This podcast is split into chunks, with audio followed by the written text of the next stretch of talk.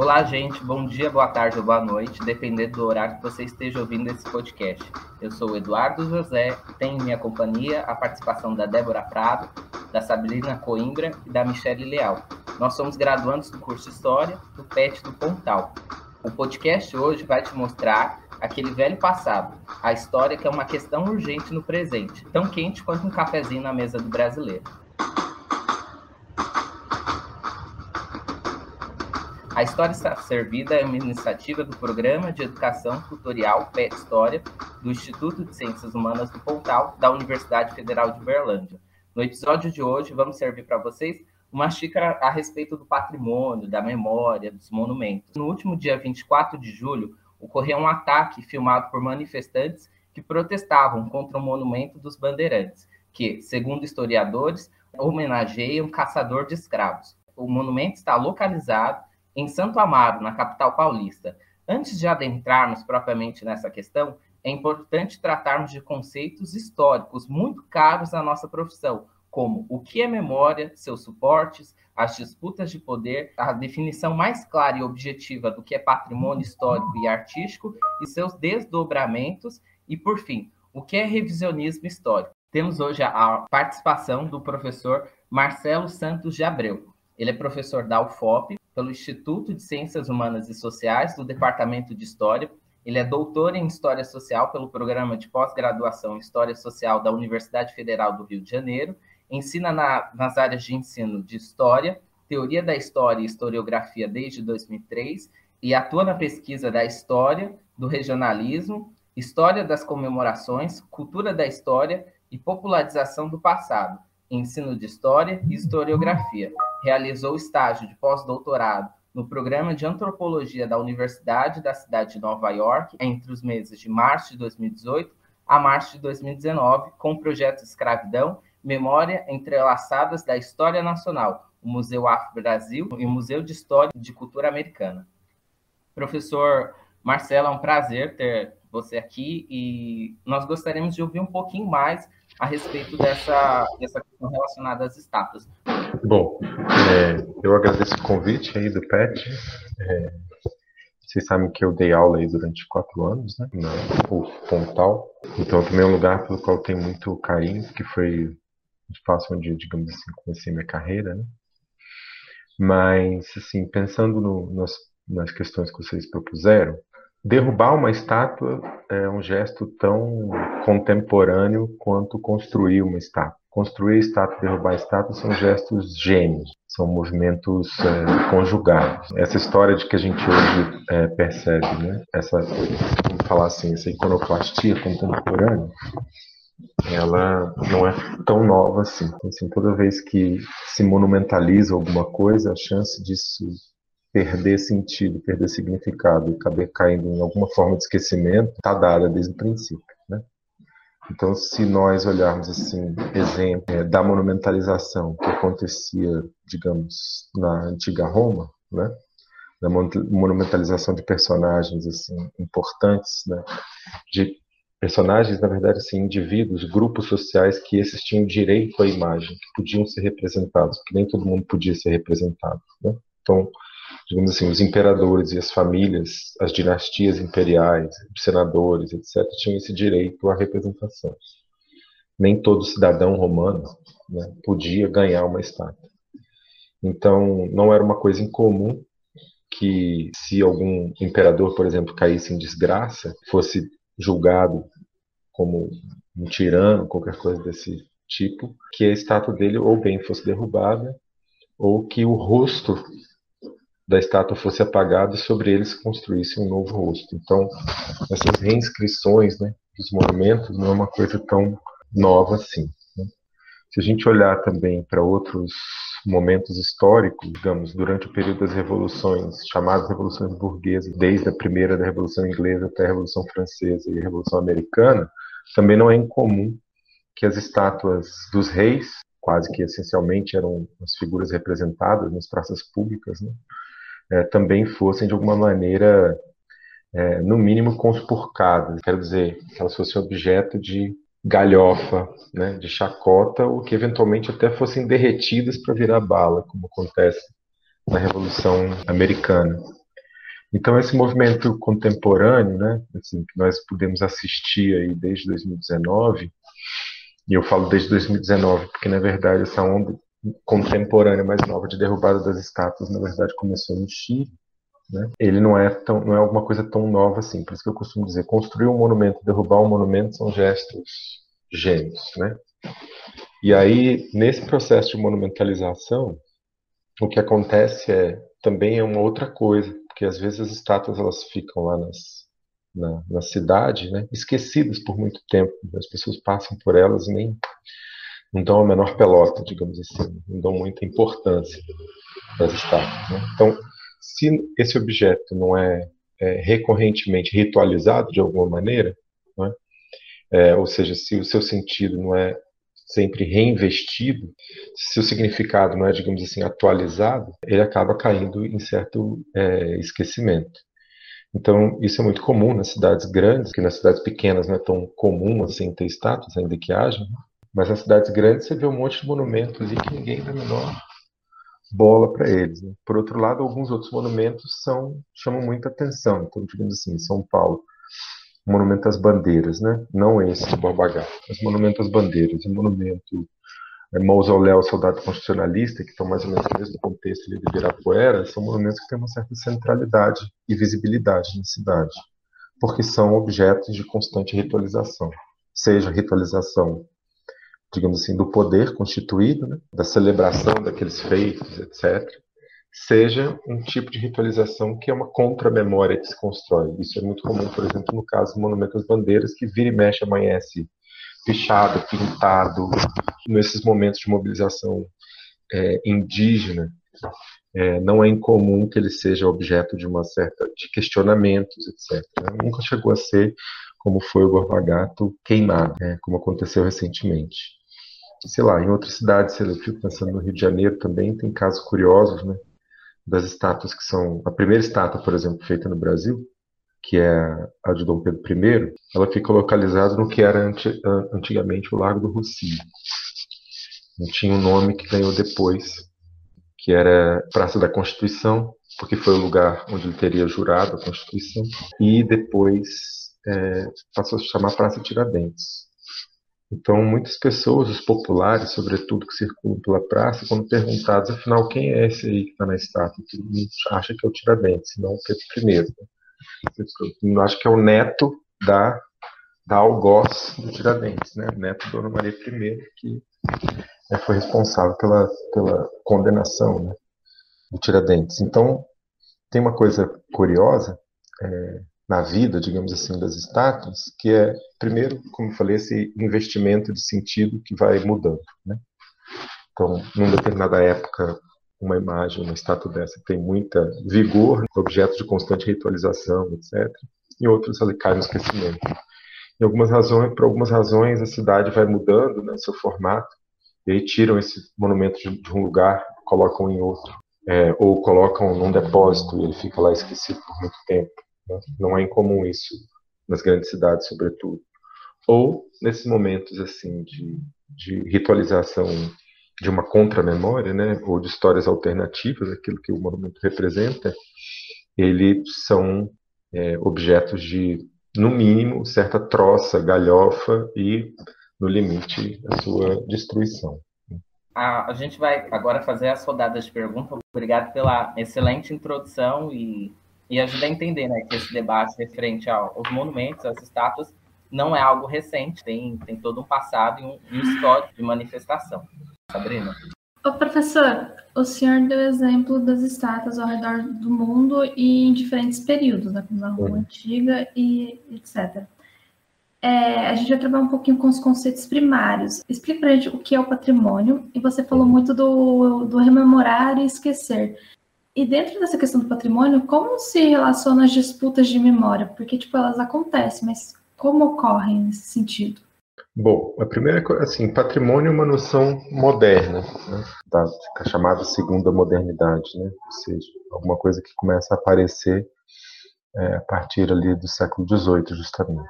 Então, essa, o emprego da palavra patrimônio, né, para designar um objeto histórico que passa a ser cultuado de alguma maneira, e aí pode ser um objeto, pode ser uma estátua, pode ser uma ruína, pode ser um, um, uma igreja, pode ser até também uma, um objeto museal, também entra nesse rol né, daquilo que se chama de patrimônio, a partir ali do século XVIII.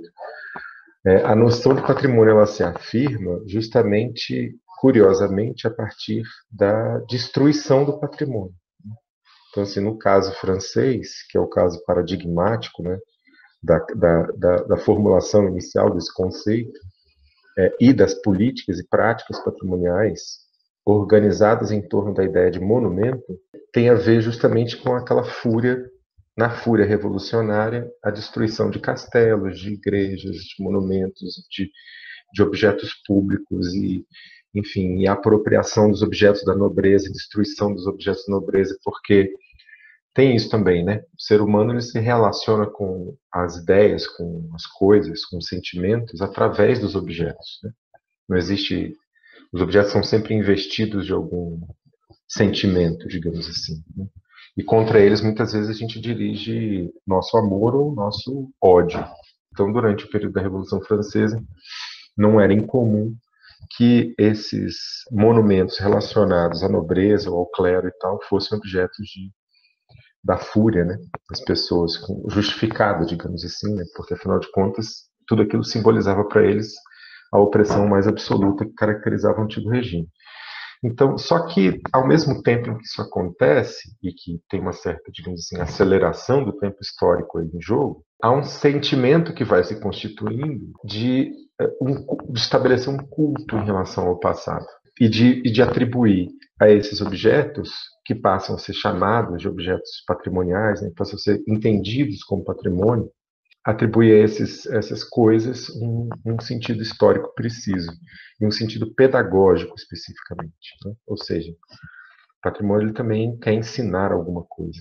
Então, quando se preserva alguma coisa, né, o que se pretende é que isso se integre a uma pedagogia, nesse caso, uma pedagogia nacional, da qual fazem parte tantas outras coisas, a historiografia, né, que também vai se constituindo nesse período, todas as formas pelas quais a história de alguma maneira é representada ou apresentada, né, também aí nessa época, desde a ópera até o teatro, enfim, existe uma série de meios, na verdade, de memória. Então, aí, chegando aí na, na questão da memória, né? Quando eu falo de meios de memória, eu estou pensando junto com a, a, ideia lá de a lei da Assman e Ian Assman, né, que formularam essa noção de meios de memória, a ideia de memória cultural, né? Ou seja, desses é, mecanismos e estratégias né, esses meios, eles chamam, e estratégias através das quais se investe é, numa relação com o passado, entre o passado e o presente, né? ou se procura de alguma maneira presentificar esse passado. Então, os meios de memória são muito variados, né? vão desde a escrita até os objetos patrimoniais, até os monumentos, até, enfim, é, os meios são muitos. Não existe um meio de memória. Né? Existem meios, existem formas da memória. Bom, e todo, toda a memória é essencialmente disputada, porque não há sociedade que não seja absolutamente que, que seja absolutamente integrada, né, e coesa. Então, assim, como uma das coisas que caracteriza a vida social justamente o conflito, é, e esse conflito convoca, pelo menos no nosso mundo, um conhecimento sobre o passado, relações com o passado, para afirmar certa é, origem, origem ou pertencimento a um lugar é, a partir de criação de imagens acerca do passado que, fa que fazem uso de vários meios de memória diferentes é, e como os grupos são variados e o conflito sempre está colocado, né, então as memórias também são múltiplas do ponto de vista de que elas elas contrastam umas com as outras, né? Então, digamos assim, se a memória é alguma coisa fundamental para a criação das identidades sociais, né, e as identidades sociais são construídas de, contrastivamente, ou seja, por oposição ao outro, quando eu defino que eu sou eu, sempre estou definindo o que é um outro, é, você também, é, os grupos também passam a, a associar esse, esse eu né, a uma memória que se opõe a um, uma memória de um outro, um outro eu, tá ali fora da gente, exterior a nós, etc. Então, por isso que as disputas não são constantes, não, não há não há sociedade na qual o passado não seja de alguma maneira disputado. é óbvio que em sociedades mais complexas, digamos assim, mais divididas, né, é, como é o caso da nossa, em que a gente pode pensar assim que, é, digamos, basicamente, a gente tem uma questão de classe, uma questão de raça, uma questão de gênero colocada por aí, aí a gente pode agregar isso a situações regionais diversas. A gente pode, num país como continental como o Brasil, pode agregar uma série de as localidades, né, o vínculo que se estabelece é, de uma história local. Essas coisas são, são verdade, né? Então, digamos assim, no caso do Borba Gato, por exemplo, ele afirma, obviamente, uma determinada memória branca, colonialista, hegemônica, que definiu, que deu, digamos assim, o, o serviu de diapasão para poder pensar a história nacional. Né? Existe um momento muito específico da construção dessa imagem do bandeirante como esse, o mito do bandeirismo como alguma coisa, como um movimento civilizatório, que está associado também a uma determinada ideia do que seja civilização e cultura e tudo mais, né? mas tem essa ideia, ganha força ali pelo final do século XIX início do século XX, de identificar o bandeirismo como essa, esse movimento propulsor né, da criação da nacionalidade em dois sentidos. Criou a, a raça brasileira, na fusão lá no Mameluco e tudo mais, chegou a ser dito várias vezes, criou o território brasileiro. Então, tem toda uma, uma associação entre também a identidade regional paulista, identidade nacional. É, enfim, isso está associado, então, a um certo cânone, né, digamos assim, da história brasileira que privilegia a ação desses homens brancos proprietários como os grandes protagonistas da história, construtores da história. É óbvio que numa situação como a gente experimenta hoje em dia, em que muitas é, visões alternativas a essa, e mais corretas, na verdade, do que essa, né, vão se afirmando, e mais plurais também, né? é óbvio que ele vai se tornar um objeto de contestação mais evidentemente colocado, né? como um objeto a ser eventualmente destruído.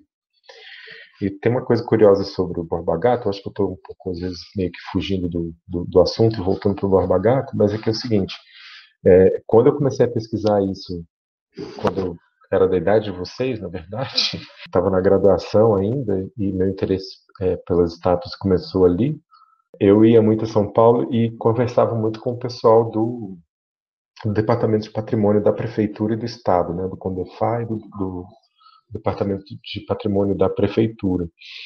E o pessoal da Prefeitura tinha um apelido carinhoso para o Borba Gato, que era um monstrumento, né? Porque além de tudo, além de tudo era muito feio. Né? E, assim, do ponto de vista como, como, realização estética, ele também é alguma coisa que não era lá, vai, muito bonita, né?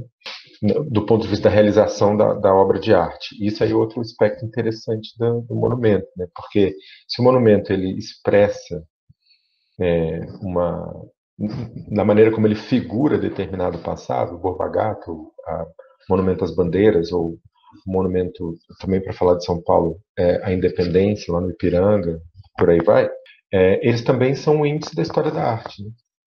Eles também são um índice de certo estado da arte no momento em que eles se constituíram, que eles foram criados. Né? Então tem uma coisa que é comum à maioria dos monumentos, pelo menos esses monumentos aí construídos entre, digamos assim, é, meados do século XIX, não é? até meados do século XX, digamos assim, nesse arco aí de mais 100 anos, mais ou menos, é, que eles, em geral, são usam os, os, os parâmetros de representação próprios do que se chama da escultura narrativa, da figuração, centrada num certo algum realismo na representação e, e num padrão narrativo que tenta evidenciar uma certa sentido histórico preciso. Eu acho que no Monumento das Bandeiras isso é muito evidente, né? Que ele tem aquela coisa assim ascensional. Não sei se já, já perceberam isso, né? Ele parece que que, ele, que é uma rampa assim, né? Subindo. Né? O monumento também que tem um apelido curioso que eles chamam de empurra empurra, né? Ou deixa que empurra. Tem esse esse apelido aí pro, pro Monumento das Bandeiras. Mas o, o monstrumento lá do Júlio Guerra, que aliás era um, ator, um, um artista bem popular, na verdade, né? não era, do ponto de vista da realização assim da obra de arte, uma grande coisa. É, não é, né? Ele ainda está lá, apesar de ter sido queimado. Ao passo que, por exemplo, o Monumento às Bandeiras, do ponto de vista da linguagem da arte ali entregada, ele é um ponto, digamos assim, alto da realização dessa linguagem da arte e da maneira como a, a, as linguagens próprias da escultura moderna são adaptadas para a lógica monumental. Mas, por exemplo, o próprio Brecheret, que fez essa obra que eu acho, do ponto de vista como realização estética interessante, na mesma época ele fez uma, uma, uma outra estátua bem convencional, horrorosa, na minha opinião, que é uma estátua de Duque de Caxias, também está em São Paulo que é uma coisa monumental também, muito grande e bem feia, para dizer a verdade. Né? Então, tem, tem nessa, nesse jogo, assim, de memória que os monumentos que conflui né, na criação de um monumento e na crítica ao monumento, tem toda essa relação com a, digamos assim, com a história propriamente, ou com a maneira como a história é apresentada na cena urbana, como ela é ritualizada constantemente, né, repetida às vezes para poder reafirmar aquele sentido histórico, digamos, o bandeirismo como a construção do Brasil, ou coisas dessa natureza, ao mesmo tempo eles também é, dizem respeito a uma certa memória ou estado da história da arte. Então a dificuldade muitas vezes da gente ajuizar o que fazer com o monumento, se tira, se não tira, se destrói, se taca fogo, se quebra, não quebra, também tem a ver com isso. Porque acaba que aquilo também é um documento da história da arte. É um documento um certo estado da relação que nós mantemos com o passado, e ao mesmo tempo ele também é um documento da história da arte. Então, tem se achado algumas soluções nessa história de tira monumento, bota monumento, não sei o quê, tal de musealizar esses monumentos.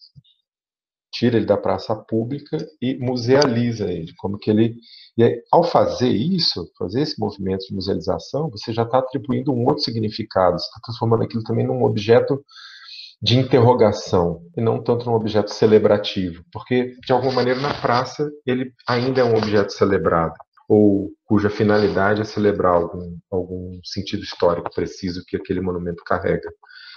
Ao passo que quando você coloca ele no museu, junto de outras coisas, de outros objetos e tudo mais, você está também transformando ele num objeto de, de questionamento, né, de interrogação. Assim.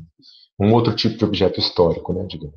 Professor, a gente tem visto, né, com a queimada né, da estátua do Barba Gato, que esse assunto retomou muito na mídia nos últimos tempos, também nos Estados Unidos, acho que foi em 2000 e foi 2020, né, que também voltou, e aí tem discussão no Twitter.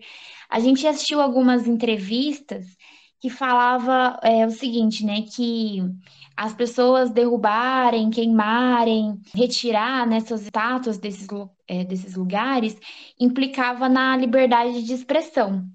E, e, e, tudo isso pode ser considerado vandalismo? Isso realmente implica na liberdade de expressão? Olha, eu acho que sim. Eu costumo distinguir algumas coisas. Por exemplo, aquilo que aconteceu com a estátua, com o busto do Edward Colston lá em Bristol. Né? No auge dos protestos Black Lives Matter, não nos Estados Unidos, mas na Inglaterra, depuseram a estátua do seu pedestal, né? o busto do seu pedestal, e jogaram dentro do rio. Nesses momentos, assim, digamos assim, de fervor quase revolucionário, né? o movimento da multidão e tudo mais, aquele rito ali de derrubar eu acho que faz bastante sentido e é bastante justificado, digamos assim. No caso de determinadas estátuas, como é o caso dessa do Eduardo Costa, circulou o mundo inteiro. Toda hora aparecia o Eduardo Costa sendo afogado no rio lá em Bristol. Ou o que aconteceu no Chile também, em que várias estátuas de personagens identificadas ao colonialismo foram também derrubadas, como é o caso, acho que, do Valdívia, não sei em qual das cidades chilenas, mas, enfim,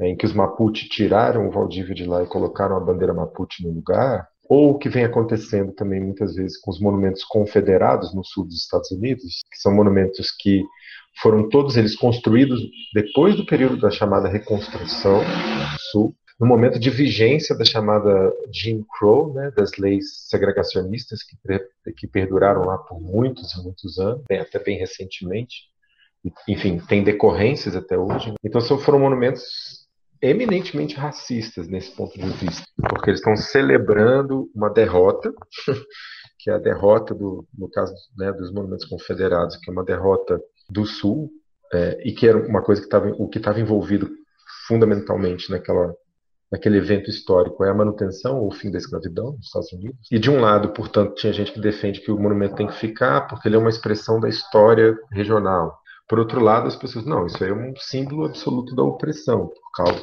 Né? Então, assim, em vários momentos, esses, esses monumentos confederados, ou o Eduardo Costa e tal, eles são. As pessoas tomam aquilo ali, como, como eu disse, assim, essa fúria que as pessoas dirigem os objetos não é uma coisa incomum na história. Ela existe, assim, vai, desde sempre. Ganhou uma tonalidade é, diversa, eu diria, hoje, sim, ou pelo menos ganhou uma visibilidade outra, porque tornou é, possível ver e ouvir é, histórias é, silenciadas, histórias que foram silenciadas pela própria construção desse tipo de monumento também. Então eu digo o seguinte, quando nesse momento assim de furor quase revolucionário, em que as pessoas derrubam o monumento, pintam o monumento, queimam o monumento, eu acho que é, faz muito sentido.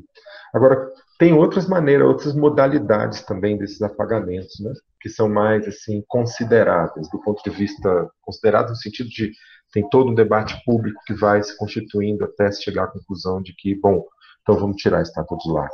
É, que é uma coisa que já acontece no caso dos monumentos confederados. É uma coisa que já acontecia também lá na cidade de Bristol, quando é, já havia um movimento muito anterior na cidade de Bristol, desde a década de 1980, para ressignificar os espaços. Não era tirar a estátua de lá, né? era assim, ressignificar, criar estratégias de, de outra animação daquele espaço, né? evidenciando também a, o, o que tem de opressivo na existência daquelas, daqueles objetos. Então já tinha um movimento de reconceituação em curso que nunca ganhou muita é, relevância.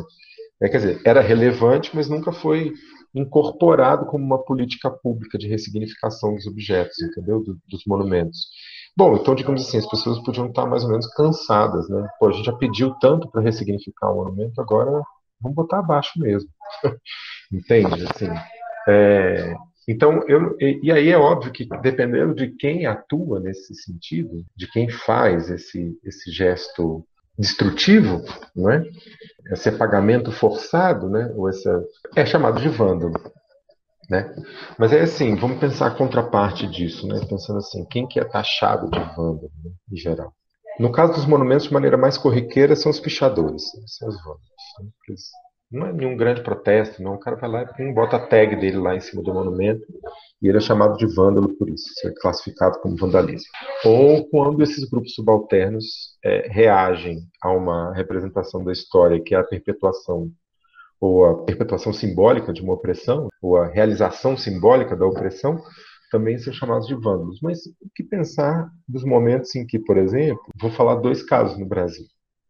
Existe um monumento, existia um monumento é, ao massacre de Eldorado de Carajás, que foi um massacre que aconteceu na década de 90, em que vários sem terra foram assassinados pela polícia no confronto pela, com a polícia. E parece que, e, e, tudo indica, enfim, a investigação mostrou que houve de fato um movimento de execução sumária dos manifestantes. Foi construído um monumento. Bom, o monumento foi construído e foi dinamitado, sabe Deus por quem entende? E não tem mais um monumento lá é, na cidade. Outro exemplo também interessante, assim, em, se não me engano, foi em 86, teve uma greve muito importante em Volta Redonda, onde tem a, a siderúrgica, né, a CSN, a Companhia Siderúrgica Nacional, e alguns operários foram mortos em um confronto com o exército. Né? E aí a cidade de Volta Redonda encomendou ao Niemeyer também é, uma, um monumento. E também aconteceu desse monumento ser dinamitado na calada da noite, por grupos provavelmente vinculados à direita, extrema-direita, ou ao próprio aparato militar, etc. Bom, isso não foi exatamente classificado como vandalismo. Essa classificação do vandalismo depende, na verdade, da, da correlação de poder que está colocado e das assimetrias que estão colocadas. Quem tem o poder de dizer o que é vandalismo e o que não é. Porque também, assim, digamos que o estado de abandono que a maior parte dos monumentos permanece por muito tempo, por parte do poder público, por que, que isso não é chamado de vandalismo, né? Assim, já que é um, é um descaso também com o bem público que está ali colocado. Mas é óbvio que a ideia, a noção de vandalizar tem a ver com esse movimento destrutivo. Eu acho, se é a expressão, liberdade de expressão, o que as pessoas fazem com os monumentos sempre é. Qualquer apropriação do monumento, ela implica a afirmação de outros significados né, que, que dependem é, daquilo que esses grupos envolvidos nessa afirmação desejam, né, o que eles esperam, o que eles acreditam. Então, sim, tem, a gente poderia dizer que parte desse movimento de liberdade de expressão a apropriação dos monumentos, às vezes até é, destrutiva deles. Professor, no Instagram do, do, do, grupo PET História, a gente abriu caixinhas de perguntas para o público por poder perguntar, né? Algumas uhum. questões para o senhor. E aí eu vou falar aqui duas perguntas que a gente tem.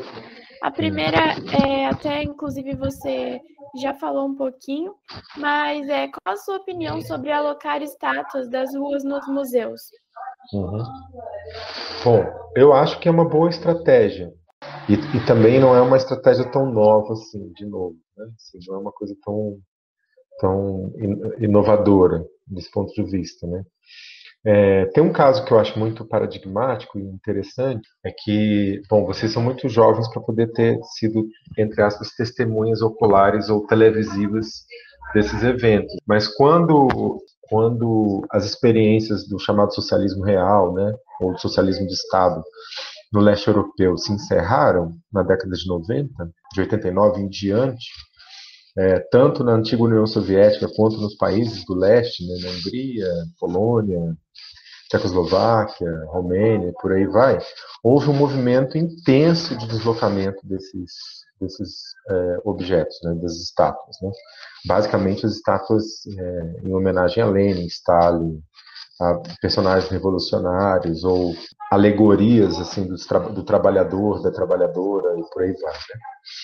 É, e aí teve um movimento muito intenso de deslocamento, de desaparecimento dessas estátuas, de, de depositar essas estátuas em certos é, de, depósitos mesmo, ficaram esquecidas assim.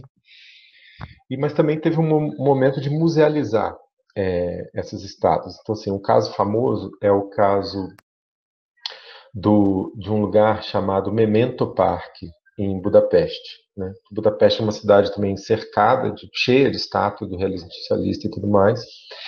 Em 56, né, quando tem a, a primeira chamada Revolução de Veludo lá na, na, na Hungria, acho que essa é a data certa, acho que é 56.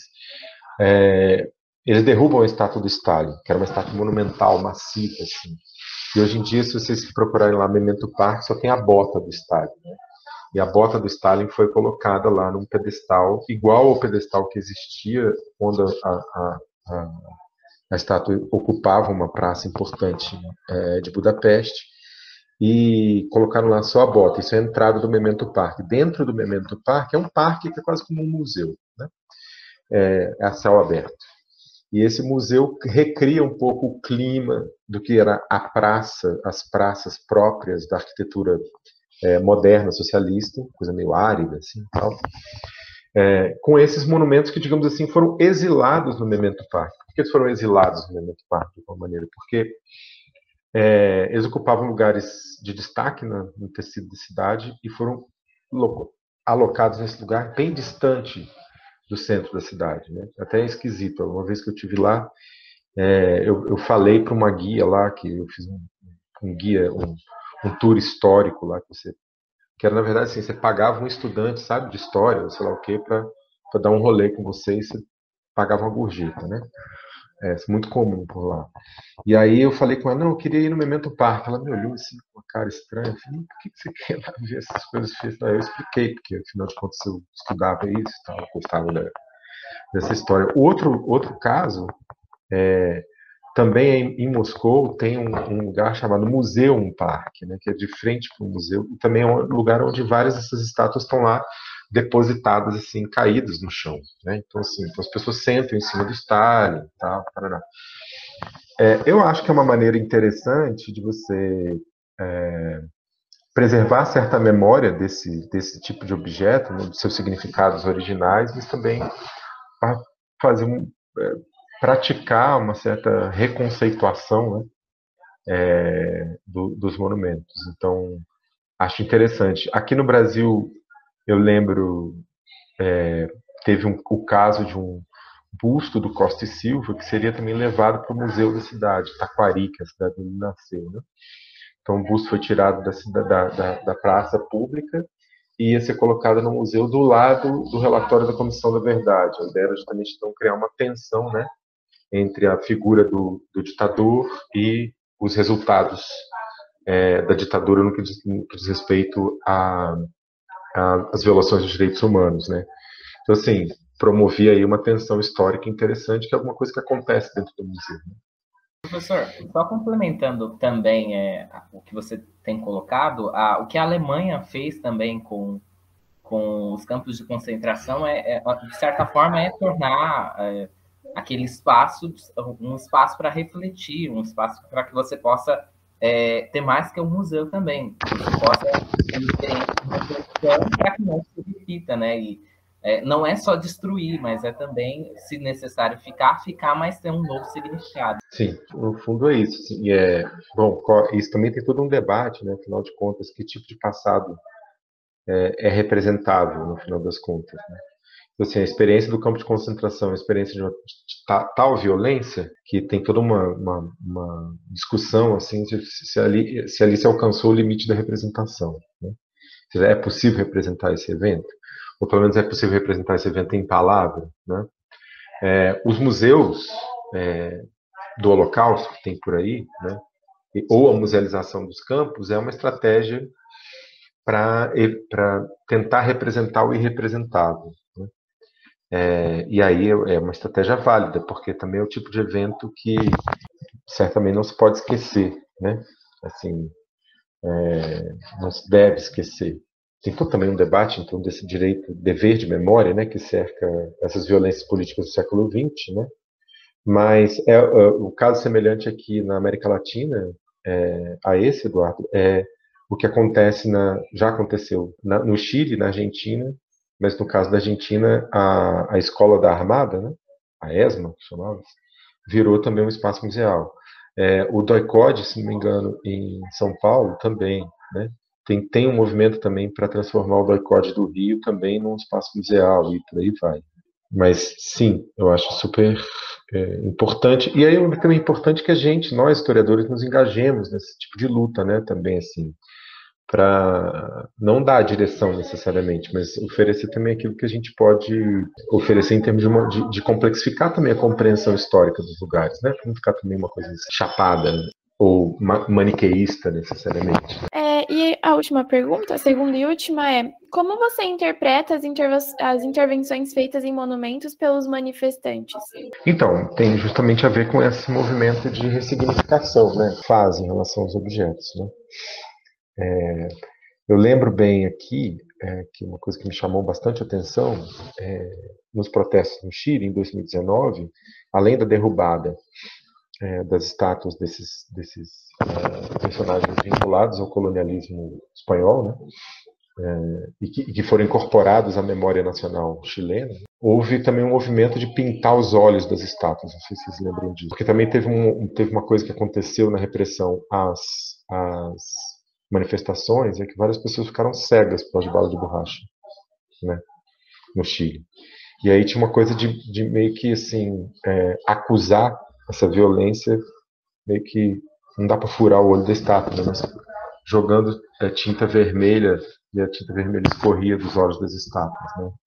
É, tem coisas anteriores a isso, né? Assim, tipo, também usando São Paulo como exemplo, esses processos, essas intervenções, às vezes tem intervenções artísticas muito interessantes, né?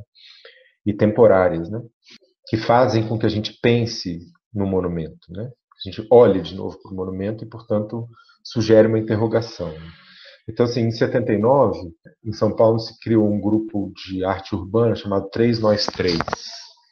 E eram três artistas. E a primeira ação do Três Nós Três foi cobrir é, a cabeça de algumas estátuas pela cidade de São Paulo com um sanitão, sabe? Aquele, o saco de lixo, né? Preto, sabe?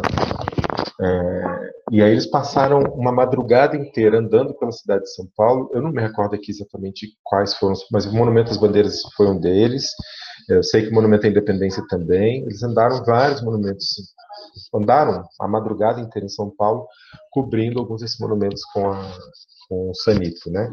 E aí tinha uma ambivalência nessa intervenção que diz respeito ao seguinte: ao mesmo tempo é, denunciava a tortura, né? Uma das formas de tortura é justamente meter um ou tortura, desaparecimento, né?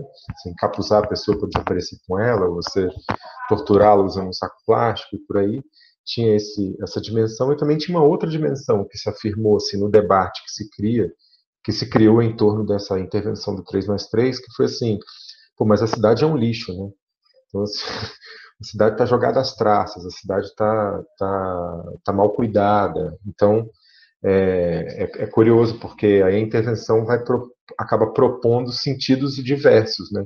Ela, dependendo da intervenção.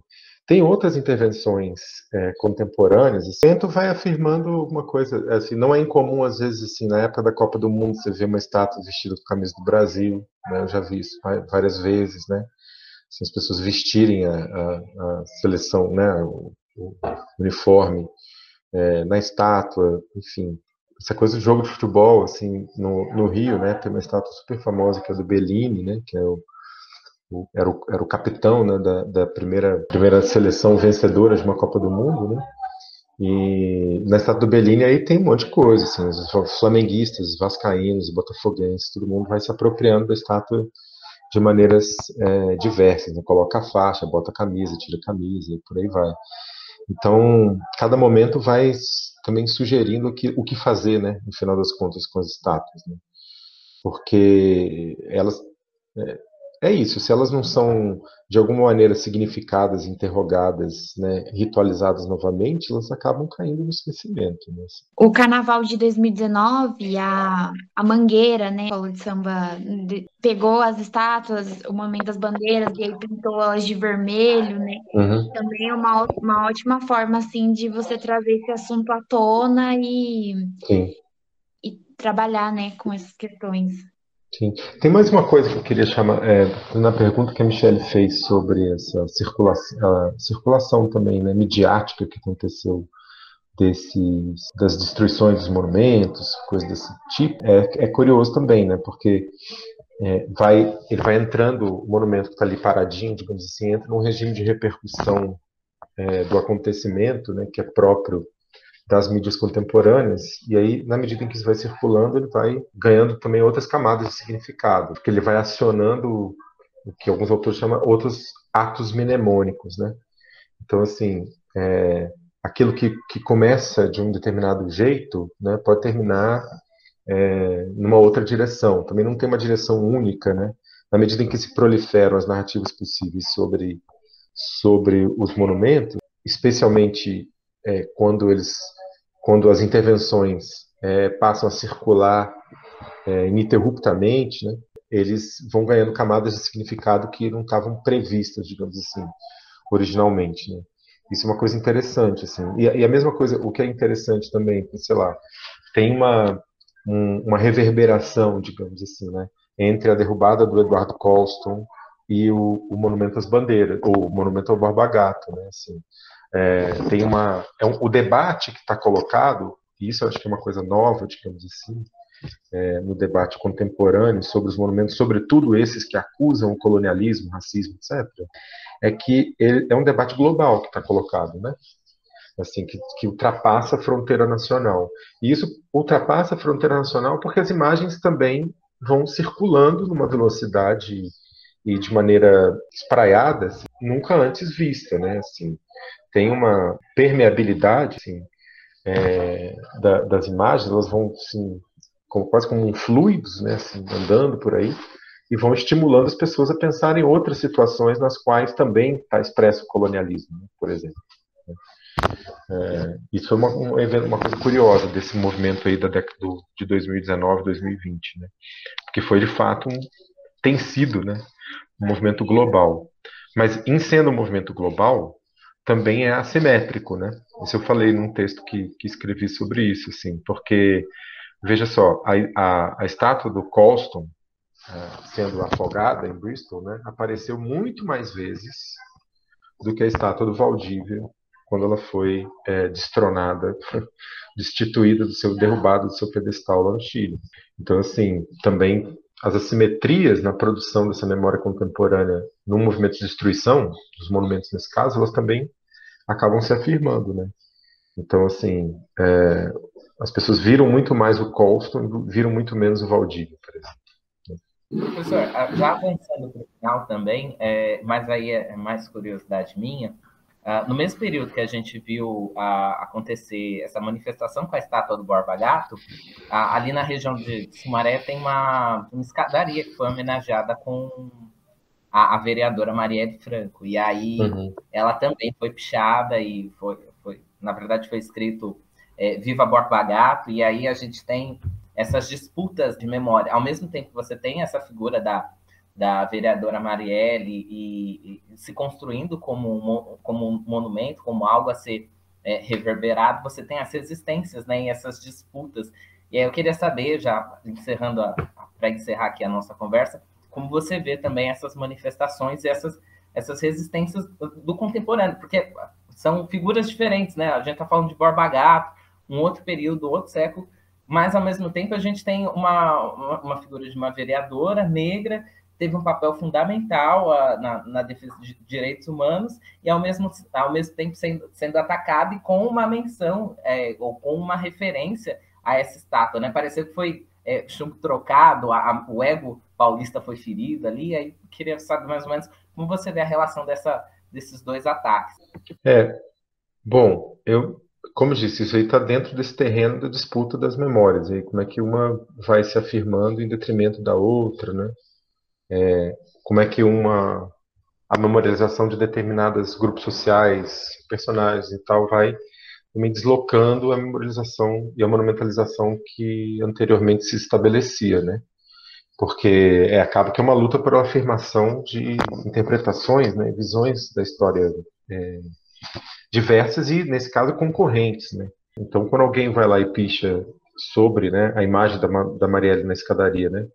É, Viva Borba Gato, né, ele está ali assim, reafirmando esse símbolo Borba Gato sobre um corpo negro, né, assim, simbolicamente ali é, colocado. Então, tem um grau, digamos assim, de violência simbólica muito reafirmado, né? Então, é, agora, nenhum movimento de memorialização, de monumentalização, está é, tá livre né, dessas não tem, não tem paz. Entendeu? Assim, essa que é, que é a história. Assim. Os monumentos não têm paz. A monumentalização não tem paz. A memória não é uma coisa assim pacífica. A gente não chega a um acordo necessariamente em torno dela. Ela é sempre alguma coisa é, problematizada e objeto de dissenso. Né? Então, professor, muito obrigado pelas suas considerações. É, a gente teve uma conversa rápida, num cafezinho quente, mas isso foi de fundamental importância para a gente. Queria agradecer a participação de todas as nossas colegas aqui, a Sabrina, a Michelle, a Débora.